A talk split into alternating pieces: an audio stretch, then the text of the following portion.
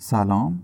خب برای روایت داستان من تصمیم گرفتم که به جای تعریف کردنش از دیده ناظر سوم شخص به سبک نویسنده از یه فرد داخل داستان استفاده بکنم و قراره که داستانو از زبون تیم بهترین دوست نوچنتو بشنویم. راجب تیمم فعلا همینقدر لازمه بدونیم که نوازنده ترومپته.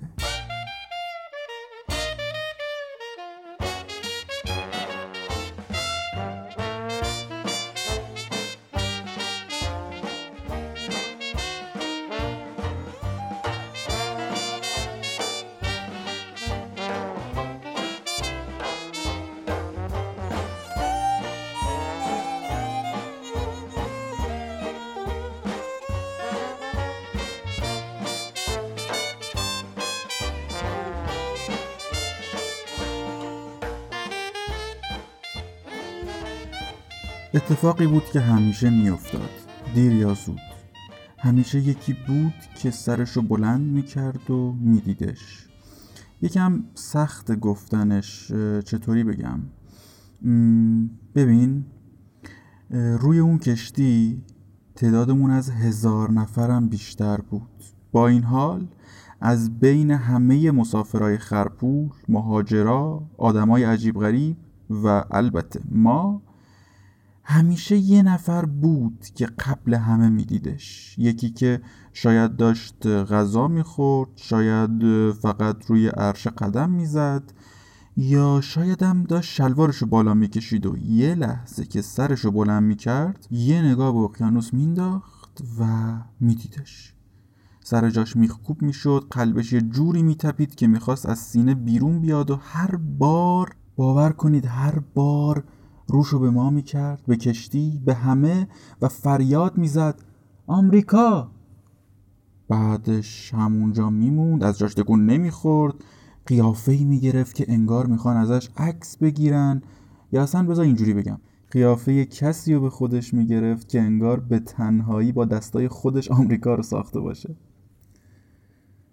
توی هر کشتی یه نفر از این آدما بود که اول از همه آمریکا رو می‌دید و باور کنید که اصلا چیز تصادفی نیست به چشم تیزبین و اینجور چیزام نیست دست سرنوشته. این لحظه از همون روز اول زندگی این یاروها رو پیشونشون نوشته شده. حتی تو بچگیشون اگه خوب تو چشاشون نگاه می‌کردی میدیدیش.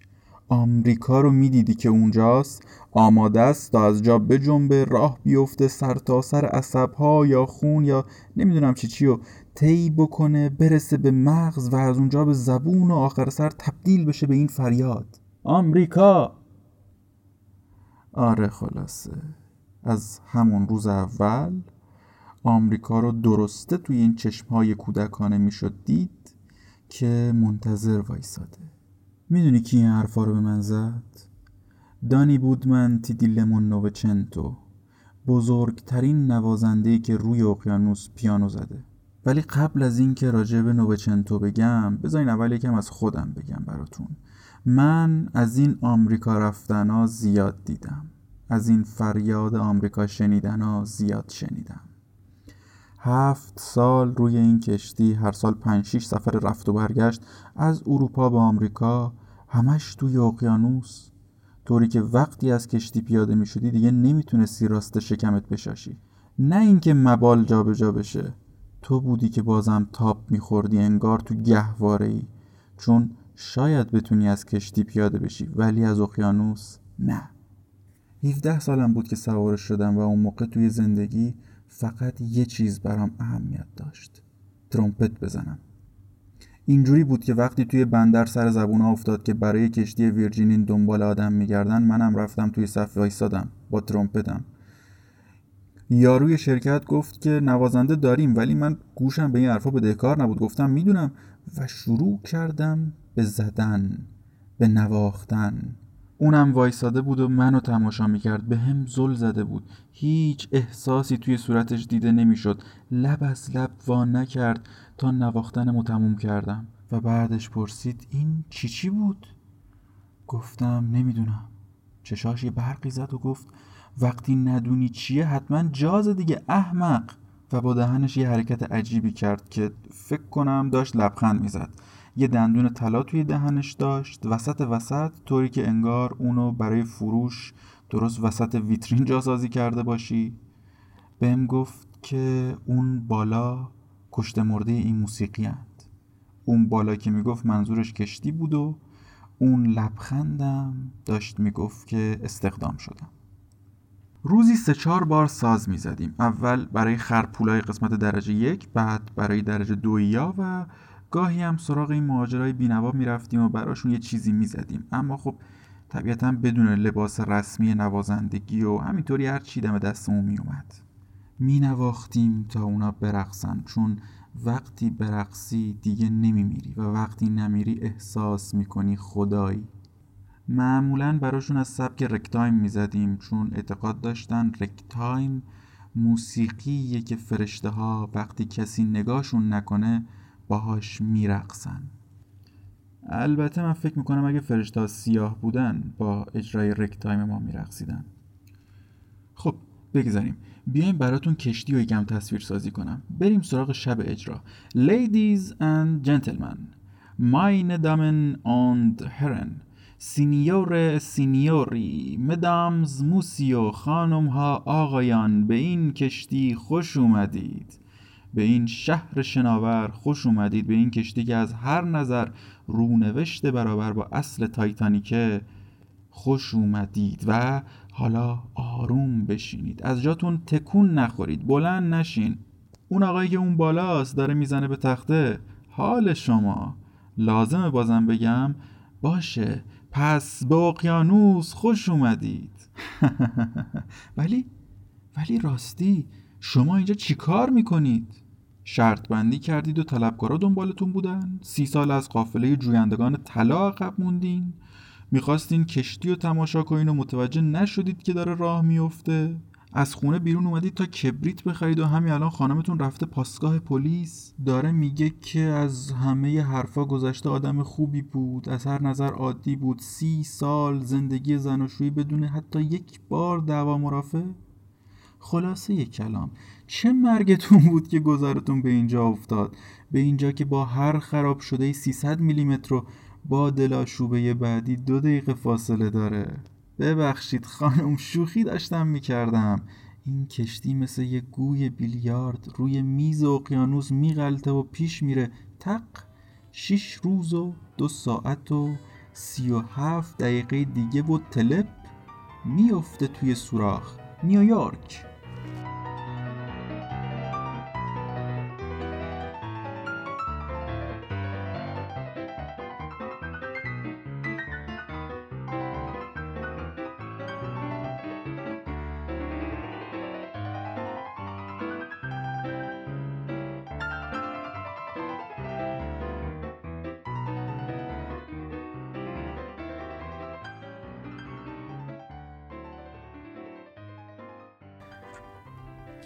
توضیح این نکته رو برای شما لازم می‌دونم که این کشتی از جهات بسیار استثنائیه و از هر نظر در نوع خودش بینظیر.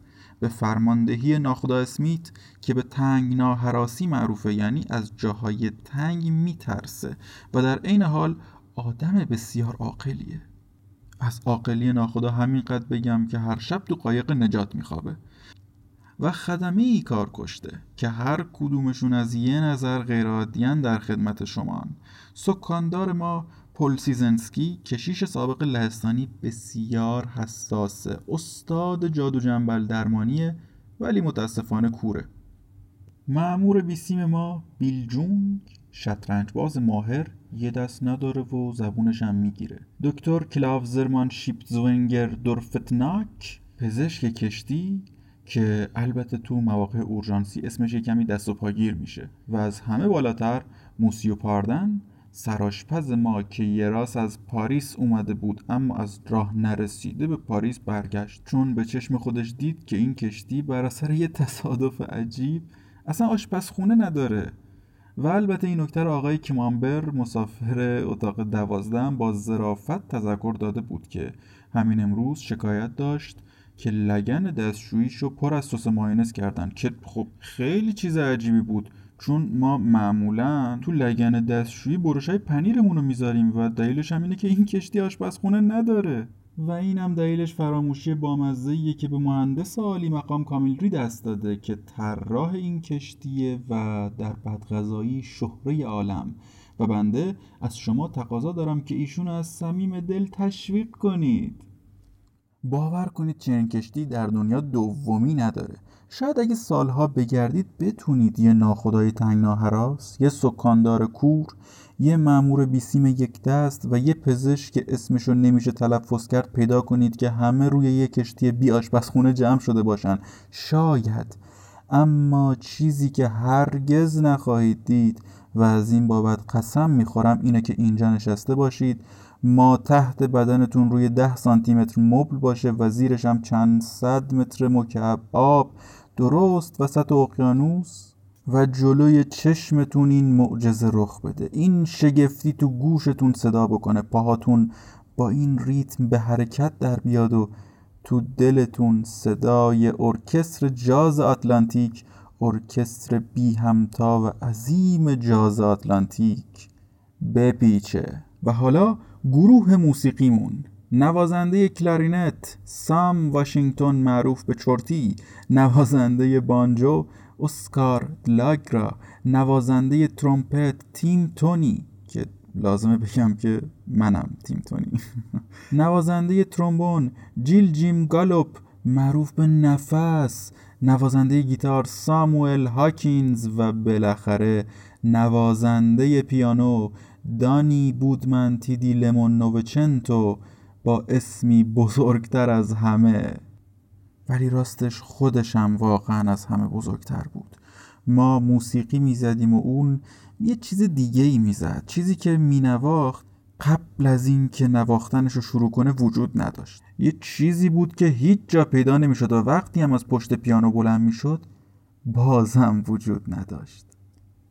پیدایش اون موسیقی در فاصله بود بین ابتدا تا انتهای لحظه ای که نووچنتو اجراش می‌کرد. آخرین باری که نووچنتو رو دیدم رو یه بمب نشسته بود. شوخی نمی کنم روی یه بسته دینامیت به این گندگی نشسته بود که داستانش مفصله. همیشه نووچنتو می‌گفت تا وقتی یه داستان قشنگ توی دستت داشته باشی و یکی هم باشه که داستان رو براش تعریف بکنی کارت هنوز ساخته نشده. داستان اون معرکه بود. داستان قشنگی که فقط مال خودش بود و بس. و اون روز که روی دینامیت نشسته بود برام تعریفش کرد. چون من بهترین دوستش بودم. و البته در این حال خرترین. یه وقتایی بوده که اگه کل پام می‌کردن هیچی از جیبم نمیافتاده. حتی الان ترومپتم رو هم فروختم. خب بهتر بگم همه چیزم رو فروختم. ولی این داستان این داستان رو نه.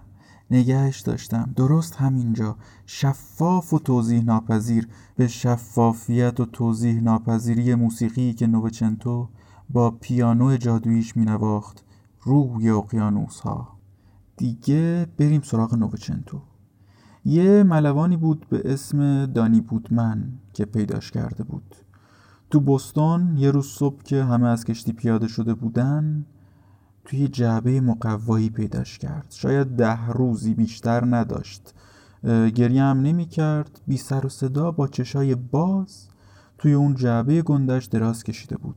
یکی اونو تو سالن رقص قسمت درجه یک گذاشته بود روی پیانو. اما ریخت و قیافش به نوزاد درجه یکی ها نمی رفت. معمولا مهاجرا از این کارا می‌کردن سر پایی یه جایی رو عرشه زایمان می‌کردن و بچه هم همونجا میذاشتن. نه که از بدذاتی باشه نه. از بدبختیشون بود. یکی هم مثل داستان لباساشون بود که وقتی سوار کشتی می شدن یه شلوار باشون بود با کلی وصله به خشتکش یه لباس که از همه جا در رفته بود به تنشون.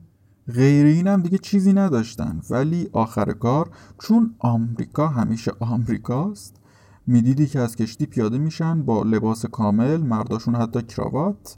و بچه ها پیرنای سفید چون می‌دونستن چی کار بکنن. تو تمام 20 روز سفر میبریدن و میدوختن و آخر سرم تو کشتی نه پرده پیدا می‌شد نه ملافه چون برای آمریکاشون لباس نو دوخته بودن و برای همه خانواده هم میدوختن دیگه.